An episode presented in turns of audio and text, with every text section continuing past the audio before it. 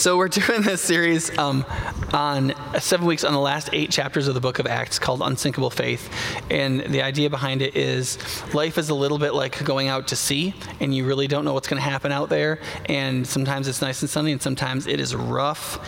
And the issue is not really whether or not life is going to be rough and you're going to get beat up by it. That is going to happen. The question is when life gets rough, are you going to sink? And is your faith going to sink? And I would just argue, biblically speaking, if your faith sinks, you sunk. And if you don't sink, if you're able to hold on, are you able to hold on with enough additional capacity to actually be there to rescue other people whose faith and whose lives are sinking?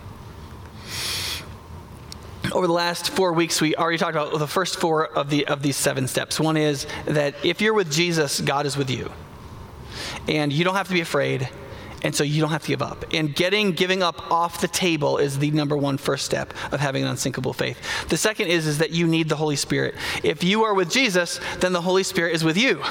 And you have received the Holy Spirit if you believe in Jesus. If you will believe in and trust in Christ, you will receive the Holy Spirit.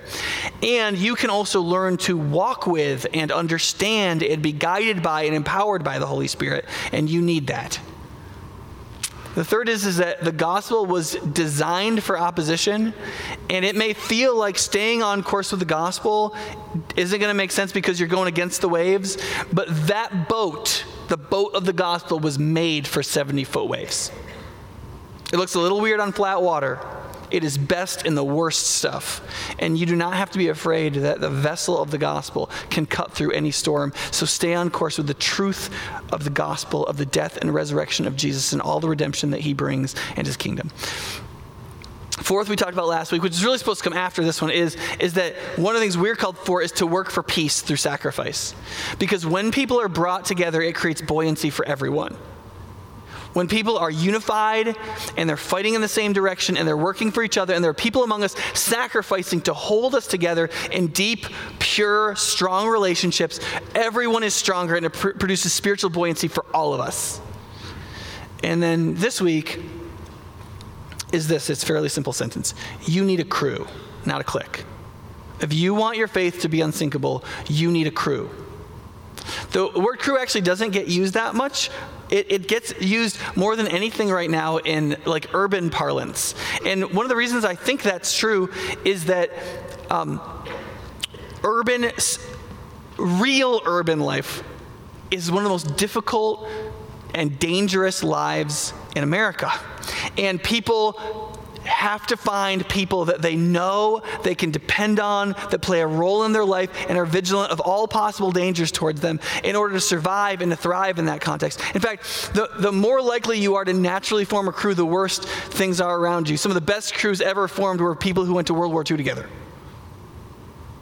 because that will make a crew out of you and your buddies. Because you, you, have a very strong purpose other than hanging out and deciding, you know, which of the seven to fourteen dollar restaurants you're going to go to for two hours to text on your phone and talk to each other and drink refill Dr. Peppers.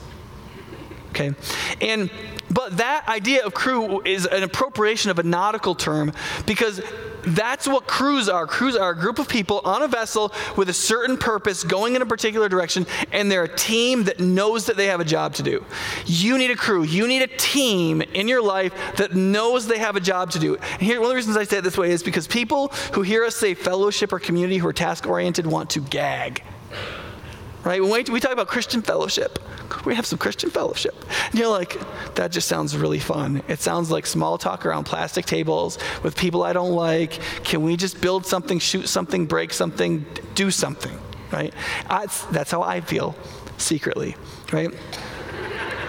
And but but also our lives, we do have a purpose. We do have purposes together. We, there are dangers. There are all those things are true. And so not only is it just a way of saying Christian fellowship for task oriented people, we have tasks. There are things we have to do together, and there are relationships that we need to be nourished, nourished from, and we need to know that we can do the job. And one of the anybody who builds a ship, one of the first questions they ask is who's the crew going to be? Right? Who's going to be the captain? Who's going to be the first mate? Who's going to be the chief mechanic? Who's going to be the electrician? Who's going to be there? Who's going to be on the team? And the, we, we only fail to think of our lives that way when we think our lives are going to be a whole lot easier or a whole, a whole lot less purposeful than they actually are. The minute you realize what life is really like, what you're really like, what other people are really like, what you're really up against, what's really going to happen, you will stop thinking in civilian terms about your life to a certain extent. Or you will add metaphors of crew or something like that. When you go to sea, there's lots of stuff to do. I never, when I was in Florida, I never went to sea by myself. I know guys that went diving by themselves and came up and their boat was gone. it's not a good feeling, I'm told. And um, that's also true about life, though. That's one of the other similarities between life and going to sea is that there's just a lot of stuff that happens in life, a lot of different kinds of things. And some of them are relational, like you get discouraged and you need somebody to help you. Some of them are practical, like something's going on with your kid and it's really great to have an older friend like at small group or something that their kid sort of did that same thing and they're like look here's what we did that did not work and here's what we did that did work and we're going to pray for you or you have shared expertise. You know, one of your buddies can fix your car and you know where to find fish when he wants to go. I, I don't know what it is, what a fair trade is for that, but but there, life is just built that way. And when you realize what life is really like, you realize you need a crew. And that's one of the reasons why, in lots of places in the Bible, we are told that Christian fellowship or having a strong bond with other Christians who know that we're on a particular course or mission together is incredibly important. So there's two things um, about having a strong and vigilant crew having a strong crew and having a vigilant crew. Strong crew. The more difficult the task that we have, the more likely we are to do better with a crew.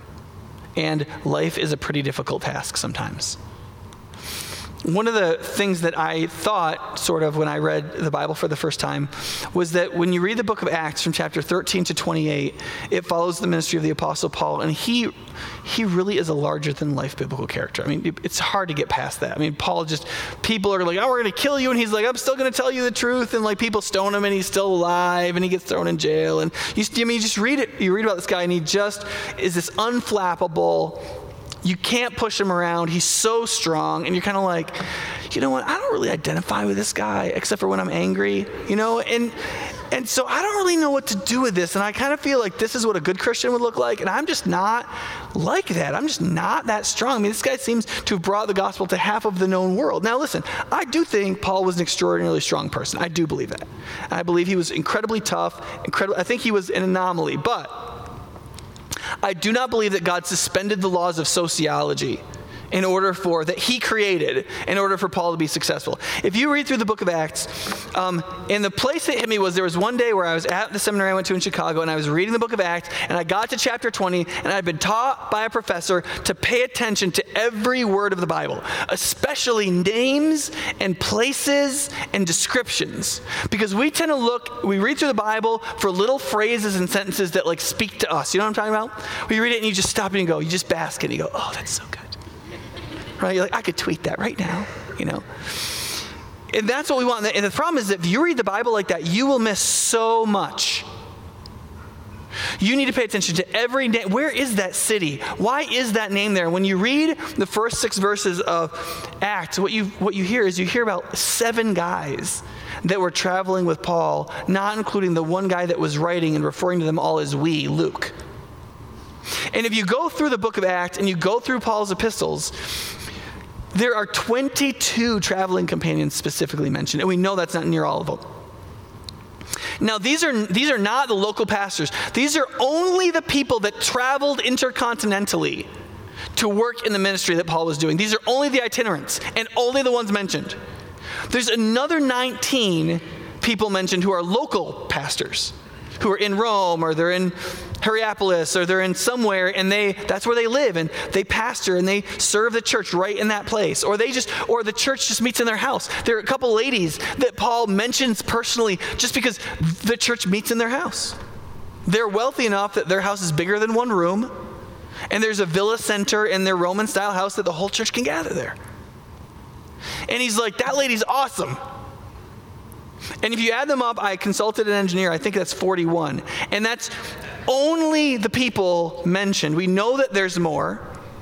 There's lots of people he didn't mention. And so, just in the ministry of Paul, there's all these dozens of people that were working that we hear very little or nothing about that made the gospel going to a couple of continents, half the known world, possible people that we'll hear about like one time in like a throwaway line. There's this, this place in Romans 16 where he's like, oh yeah, and there's Tertius, and he writes, he wrote this all down. Like all of Romans was written by this guy.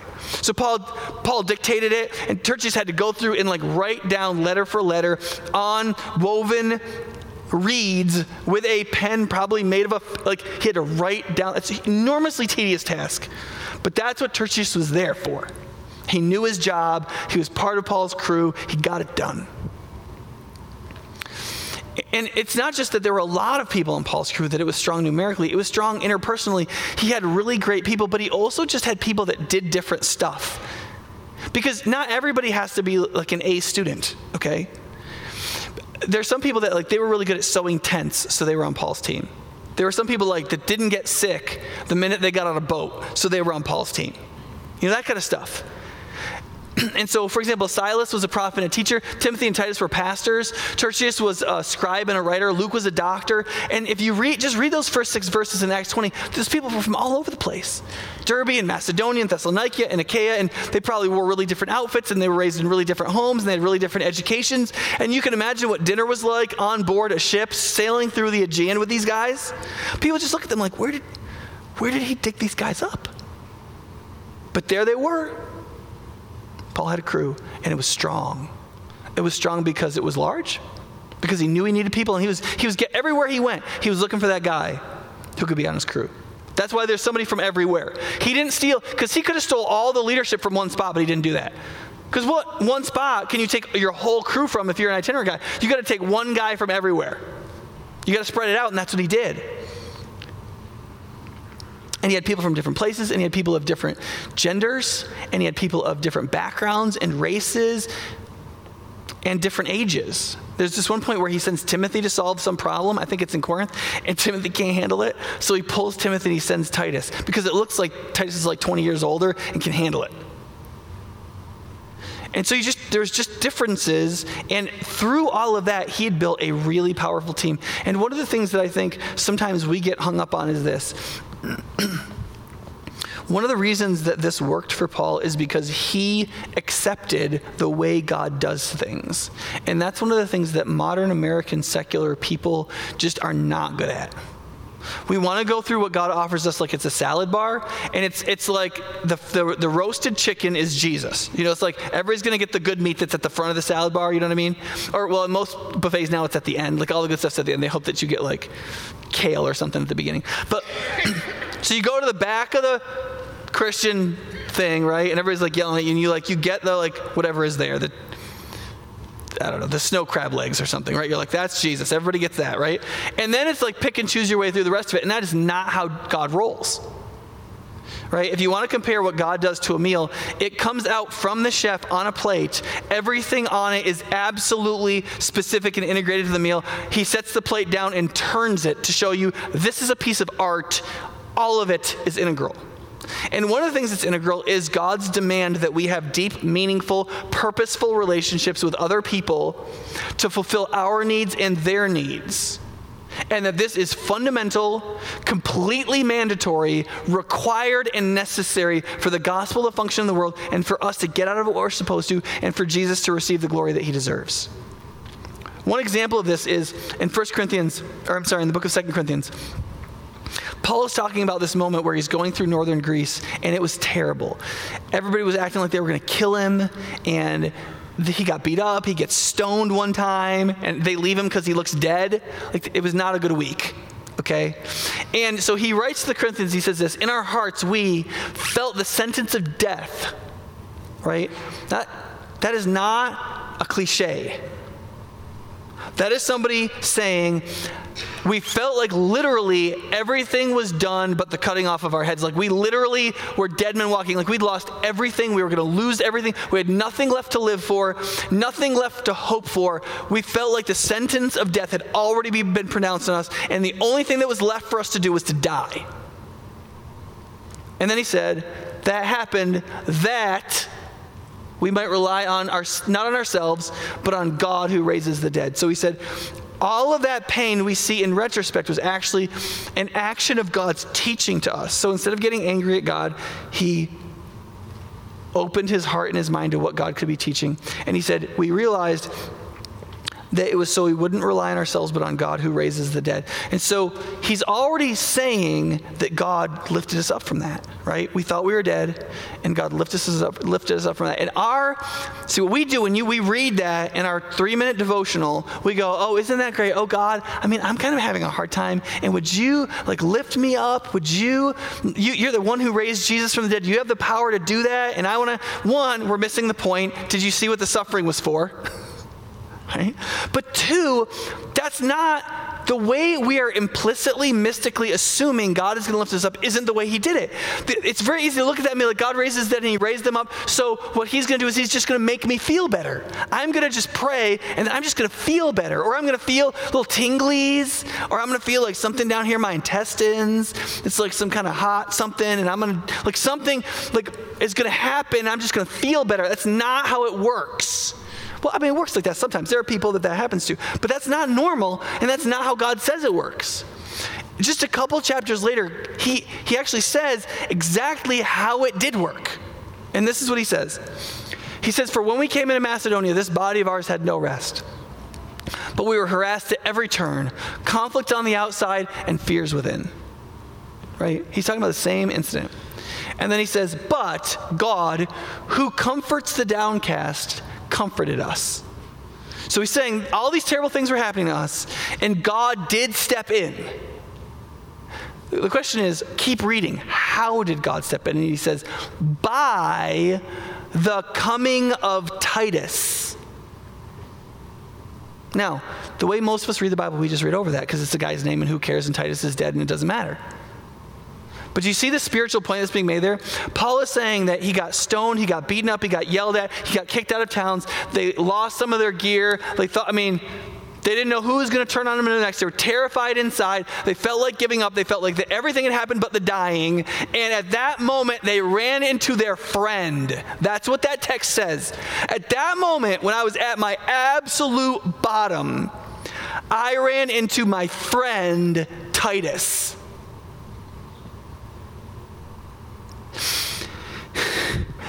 And when, when my friend showed up, he lifted my spirits incredibly. And he says more than that. He says this not only by his coming, but that was a big part of it, just him coming, but also the comfort you had given him.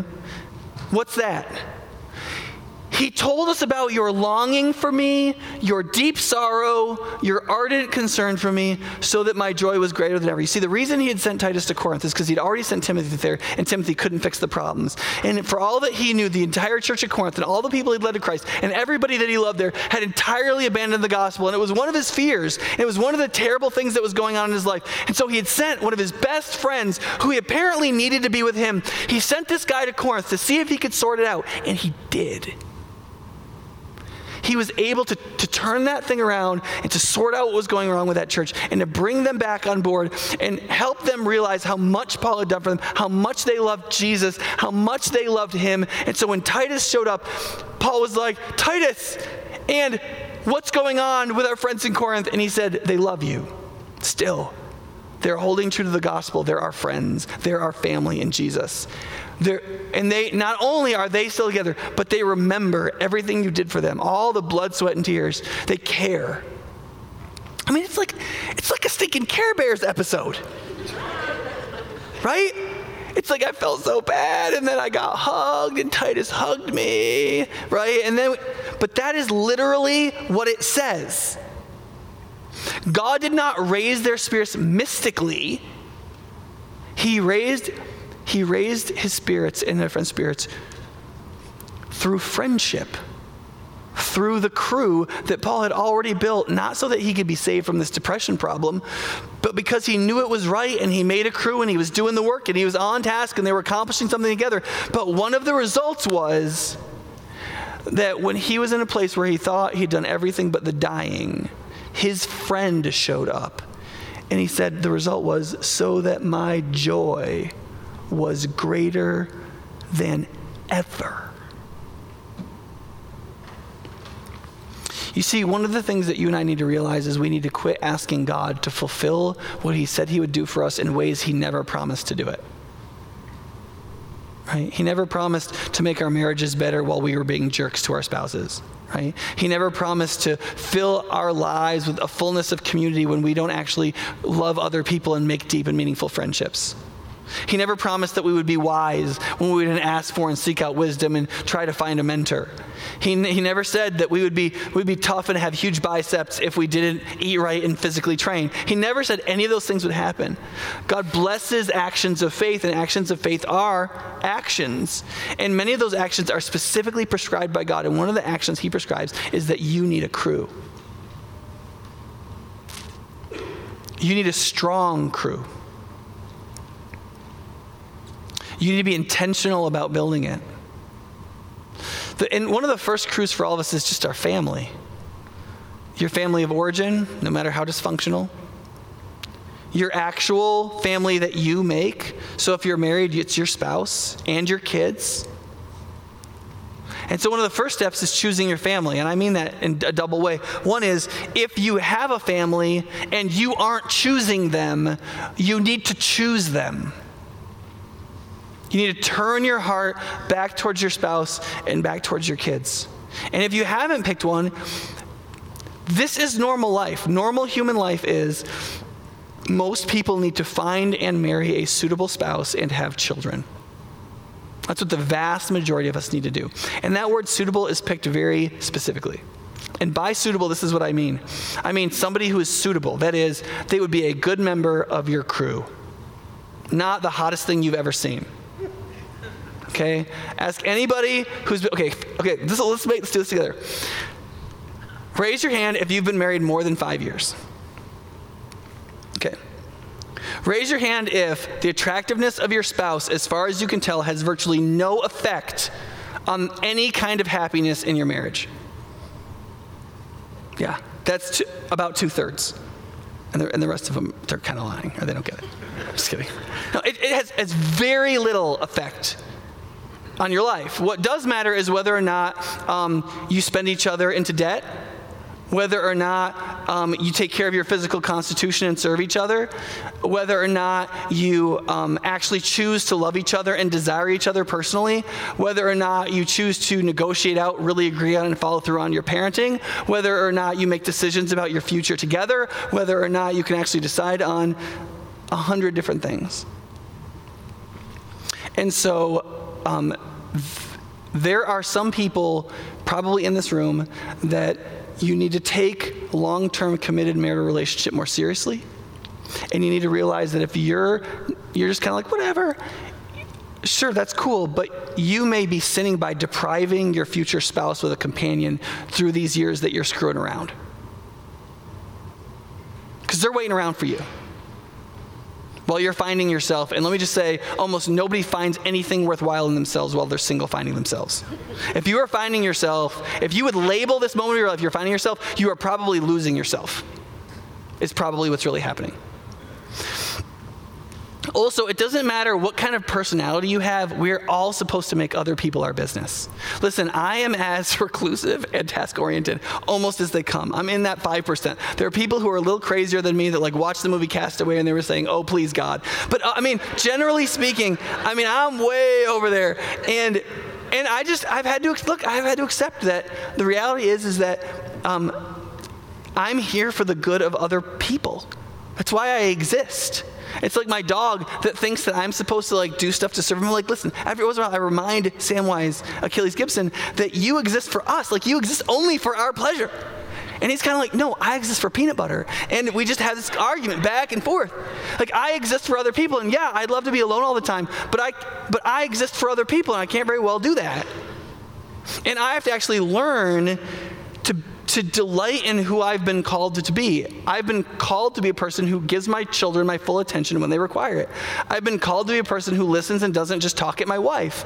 I've been called to be a person who has to listen and pastor sympathetically people who God has called into this flock. Like that's what I'm called to be. And it doesn't matter what I want to do. I have to learn to want to do and delight in anything that is part of my right roles and responsibilities that I don't want to do. And most things can be enjoyed with a change of attitude and an acceptance that you're going to die, which we'll talk about again another time. Part of it is we need to choose our friendships a lot more intentionally. How many friends do you have that you know if you have a personal crisis, you can call them, they will drop whatever they're doing, and they will be there until it's done? I had a, had a personal crisis this last week that was a little, it was actually kind of scary. And that, so that ran through my mind. And there were actually a couple people this last week where I sat down with them and I said, listen, this happened, and I, I didn't know if I should call you. But I want you to know that if that ever happens to you, you can call me. To which, the, in, in those cases, that person responded, You can call me. I want you to know you can call me, and you should. And th- those kind of friendships very rarely happen incidentally. And especially in a more mobile society we're all moving to different cities all the time, when we do that kind of stuff, we, we tear apart all of that social fabric, all of that fabric of love and, and investment, and we go to these all these different places, which means two things. One, we maybe we shouldn't move as much. And two, when we do, you need to get in there and build a crew right away, even if you're only going to be there for a year. Till you can look at your crew and know that you have some drop everything friends. Fourth, we need to prepare to bring value to our crew. Uh, one of the things that, like, I think I bring value to my crew right now, which is less than I think, but one of the things I'm thinking about is the 84 year old version of me. God help us all. Right? And what, what do I need to be developing right now so that when I'm 84, no matter how frail my health, I will have something to, contribute? because I'll still be in a crew if I'm alive. And what will I have to contribute? I want to be twice as wise as I am right now, at least. be great if it be a factor of 10, right? I want to learn how to affirm people. Because right now I'm the senior pastor of a church and people think my criticism matters. But I'm 84, like nobody wants to listen to an 84 grumpy person tell them what's wrong with what they did. Right? I'm gonna have to be like, you are fabulous. I love you that's wonderful. That was so you fell so well. You know, like, like I'm gonna have to be this. I mean, I'm, and I'm working on that right now. Partly because my kids desperately need it, but partly because I I want to invest in the future me too, so that because my crew is gonna need something from me. I don't want to be a freeloader, and I I may not be able to keep my knees good. I can't control those kinds of things. But I can control whether or not I become a wise person. I can control whether or not I invest in godliness. I can control whether or not I'm I served my wife for decades so that when I'm 84, I can turn around and tell somebody who's having problems, this is what I did for 45 years. And this is what it takes. And you and I need to invest incredibly in our capacities because we exist for other people. And they need us. And they need the things that are just seeds inside of us to grow to fruit. And if you're in your 20s, that, that whole decade, that's basically all it's for. You're just increasing your capacities and paying off debts. I'm sorry that wasn't that funny. But like, it's, a, it's an incredibly defining decade. But that's true. That continues to be true as we go along. One of the incredible things about ministry, and I don't mean just vocational ministry, I mean anybody who serves other people if you don't have your amazing idea in physics by the time you're 28, statistically, you're not going to get it. You're never going to be an important physicist. It's over. Your brain is already too calcified. You can be in your highest level of fruitfulness in ministering to other people in your 80s. There's nothing built into ministry that caps you at a certain age because it's wisdom and care and understanding people and understanding how they develop and understanding God's ways, none of which change. And so you literally can be at the highest level of capacity, the highest level of fruitfulness, the highest level of changing other people's lives about a week before before you croak. You guys, that is incredible news. Think about that. When you are the old guy at work and nobody cares about you anymore, and when you can't even like climb the telephone pole or plug in the thing or figure out how to code that thing, you can be someone who can breathe wisdom and life and affirmation and comfort and strength into the lives of struggling people, no matter what the difficulties are at that moment in our histories.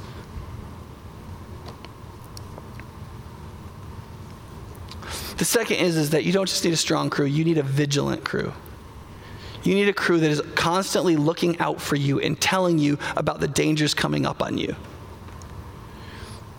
if you look at these last verses, I would love to preach a whole sermon on eldership. And if you're going to nominate an elder, this is another passage to look at very closely Acts chapter 20, because Paul goes over in great detail what a good elder looks like, what he did, and what he charges them to do. And if I were you, along with 1 Timothy chapter 3 and Titus 1, I would take this passage as my third, and then 1 Peter chapter 5, the first five or six verses. Those would be my key four Bible passages before I ever nominated an elder. I would, I would meditate over those for a couple of days it's very hard to get away from the theme of what Paul charges these men with, and it is vigilance. You need to watch out. For yourselves, you need to watch out for these people, right? He says, keep watch of yourself. Be shepherds. What do shepherds do? They watch out for sheep that aren't watching most of the time, right? Savage wolves are going to come. Like, this is not going to be an eventless shift. Don't kid yourself. They're going to come from your own number. People will rise up and distort the truth. So you don't have to just look outside. You have to be vigilant inside. And so, so what are we being vigilant about? Already, we're being vigilant about ourselves, right? Keep watch over yourselves and the flock and among your own crew. You have to be universally vigilant, right? He says, then be on your guard and he said, for the three years I was with you, I never stopped warning you. And then all through this, there's these intensifiers about the, the church of the church that God, the people in your crew that God has put you in vigilant relationship with, they are bought, they're the Holy Spirit has put you in that place. Those people, Jesus died for them. And I told you about this not one time but day and night, and I, I, I, cried in front of you about how important this is and how fast we forget and how, how flippant we are about it. And in addition to this, has added this problem that you and I live in one of the most safest one of the safest human contexts ever in human existence. And here's the problem with that is safety's unintended consequence is vulnerability, which is a little ironic. So if you go through and you have a, a couple of kids, let's say, let's say you get married, you have a couple of kids, and you make your house as safe as possible. You make this incredibly safe house where like everything is bubble wrapped and there's foam, like and you, it's like all foam floors, and like if you fall off of something, there's like one of those like beds of square, you know, whatever. And you're like, my kids, and, and, and listen, if your kids never leave your house and nothing ever changes, your kids will be the safest kids in America.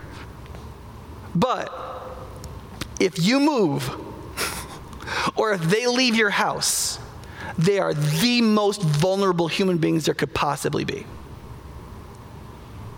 Because they have no skills of vigilance or capacities for survival. They're domesticated. And we live in a context in which there have been so many graces of modern life, really wonderful things that have taken care of all the dangers of our life, or at least seem to, and have made us the most domesticated group of human creatures ever to exist. From building codes that make it so that there can't be this much difference between sidewalks because why would you look where you're going? To our belief in modern health that we can entirely abuse our bodies and not be vigilant at all about our health because surely there will be a medicine or a cure or something for this to being part of a, a, commodity culture of trash. Let me ask you a question. This is participatory. How many people know why women, mainly women, used to have light, burnt out light bulbs in their sewing kits? Why do women used to go ahead? Right, to fix, to mend socks. And here's why they did that because people used to mend socks. Seriously, people did that. And now we don't do that. We just throw them away. We just throw everything away. In fact, my three year old, whenever anything breaks, you know my three year old used to say before I told, told her it wasn't appropriate? Daddy, we'll just get another one. I'm just glad that we didn't have another child. She'd break that and say, oh, let's get another one. I mean, my, my kids, it t- it's taken me years to get out of their heads that that's not the way we look at the world. That you get something, you use it for a couple of months, then you throw it away. Because after a while, you start thinking about your relationships and your marriage and your friendships and your job and everything in human existence like that. But we don't have to take care of anything. You don't, you don't take care of something, fine. Even your car, you, you wreck your car, you just, that's why you have insurance. And you can go through all of these things. Like, who has had to fight? Who has had to fight a war because the place you lived was invaded, right? Maybe a couple international students. That's, I mean, that's it. Right? If you've been in wars because you signed up, but it's not because people came to burn and pillage your home, for the most part. And we even have vehicles that you can like leave late for a place that would have taken you 17 days to get to, and you can make up 20 minutes on the way. And what this, when you put all this together, what this produces is a reality in which the blessings of safety, which are, which really are blessings, always have the unintended consequence of making us fragile and vulnerable. So we are among the safest humans, physically speaking, that have ever existed. And we're also some of the most fragile, with the lowest levels of personal discipline, with the largest lack of vigilance, the lowest amount of personal resources, and some of the lowest levels of determination that have ever existed. Let me just ask you if I went and got a group of ancient Sumerians, the same number as us, same age layout and gender layout, and brought them in here, and we had a huge fight to the death, who do you think would win? All right? Like, You'd be like, well, we got modern nutrition, so we'll have about five inches on them. No, they're going to break off these microphone things and stab you with them, and you're going to die. That's what's going to happen. They're going to be a hundred times tougher than you because they lived in a totally different world. And so they were vigilant because they knew how. Because part of vigilance is actually knowing what to look for. You have to be schooled in vigilance. And you have to know what you're looking for. And if you don't, then you don't know what to do. So in Acts 20, Paul lays it out. He's like, you need to be careful about yourself. Your heart is wicked. You need to be careful about the crew, the other, even among the, you need to be careful for the whole church. And then even the elders, the people that you have selected because of their godliness, you need to watch out even among them. Some of them will turn out to be wolves. We used to tell, we used to teach children the seven deadly sins and the seven virtues. Why? The main purpose of that was that they would learn them, but also so that they could be vigilant every day about the seven deadly sins and vigilant toward building the seven profound virtues so that they would know what they were meant to be and how they were to be vigilant against what would attack them. In a number of um, American, Native American cultures, there's a game that children are taught to play when they're like seven years old or younger called Touch the Deer. It's called Touch the Deer. And the way this works is you teach the kid how to track and how to stalk. And then for them to win the game and to be allowed to be a hunter, they have to sneak up on a deer and touch it in the wild with their hand. Okay? Touch the deer. There are Native Americans alive today that were brought up playing this game. Okay? Now that sounds weird for us, right? It's because we're domesticated. It's not even that hard, apparently. Six year olds can do it. And we're like, man, my quads could never take that much squatting. You know? But here's the thing nobody plays touch the turkey. That sounds a little weird, right? But, but nobody plays touch the turkey, and here's why. Deer are, in terms of survival, are more are, are, are superior to turkeys in almost every way. In, in, virtually every physical way. Even when turkeys fly, deer can run faster than turkeys can fly, or it's very close. And deer and, and turkeys have very similar eyesight. Deer have far superior smell and slightly superior hearing, I think. Deer are taller, so they have a better sight vantage point. They can jump over obstacles much easily. They can go from zero to their top speed much faster. Turkeys are like, I'm gonna fly, I'm gonna fly, I'm gonna, and then like eventually they get going, you know? I mean, if you're right on top of one, you can grab it before it can fly, right? But here's the thing nobody's ever right on top of a turkey. In fact, this is how this is how deer hunting goes. In deer hunting, you like sneak up on a deer, or you like get in a spot and wait for them to walk by and shoot them. In turkey hunting, you know what you do? For those of you who are not outdoorsmen, you pretend you are a turkey and you call them to you. Because nobody sneaks up on a turkey. And here's why because they weren't around in flocks. and you just can't beat 12 to 37 eyes. Because turkeys are always, there's always like 12 of them, and they're like, they're always going like this.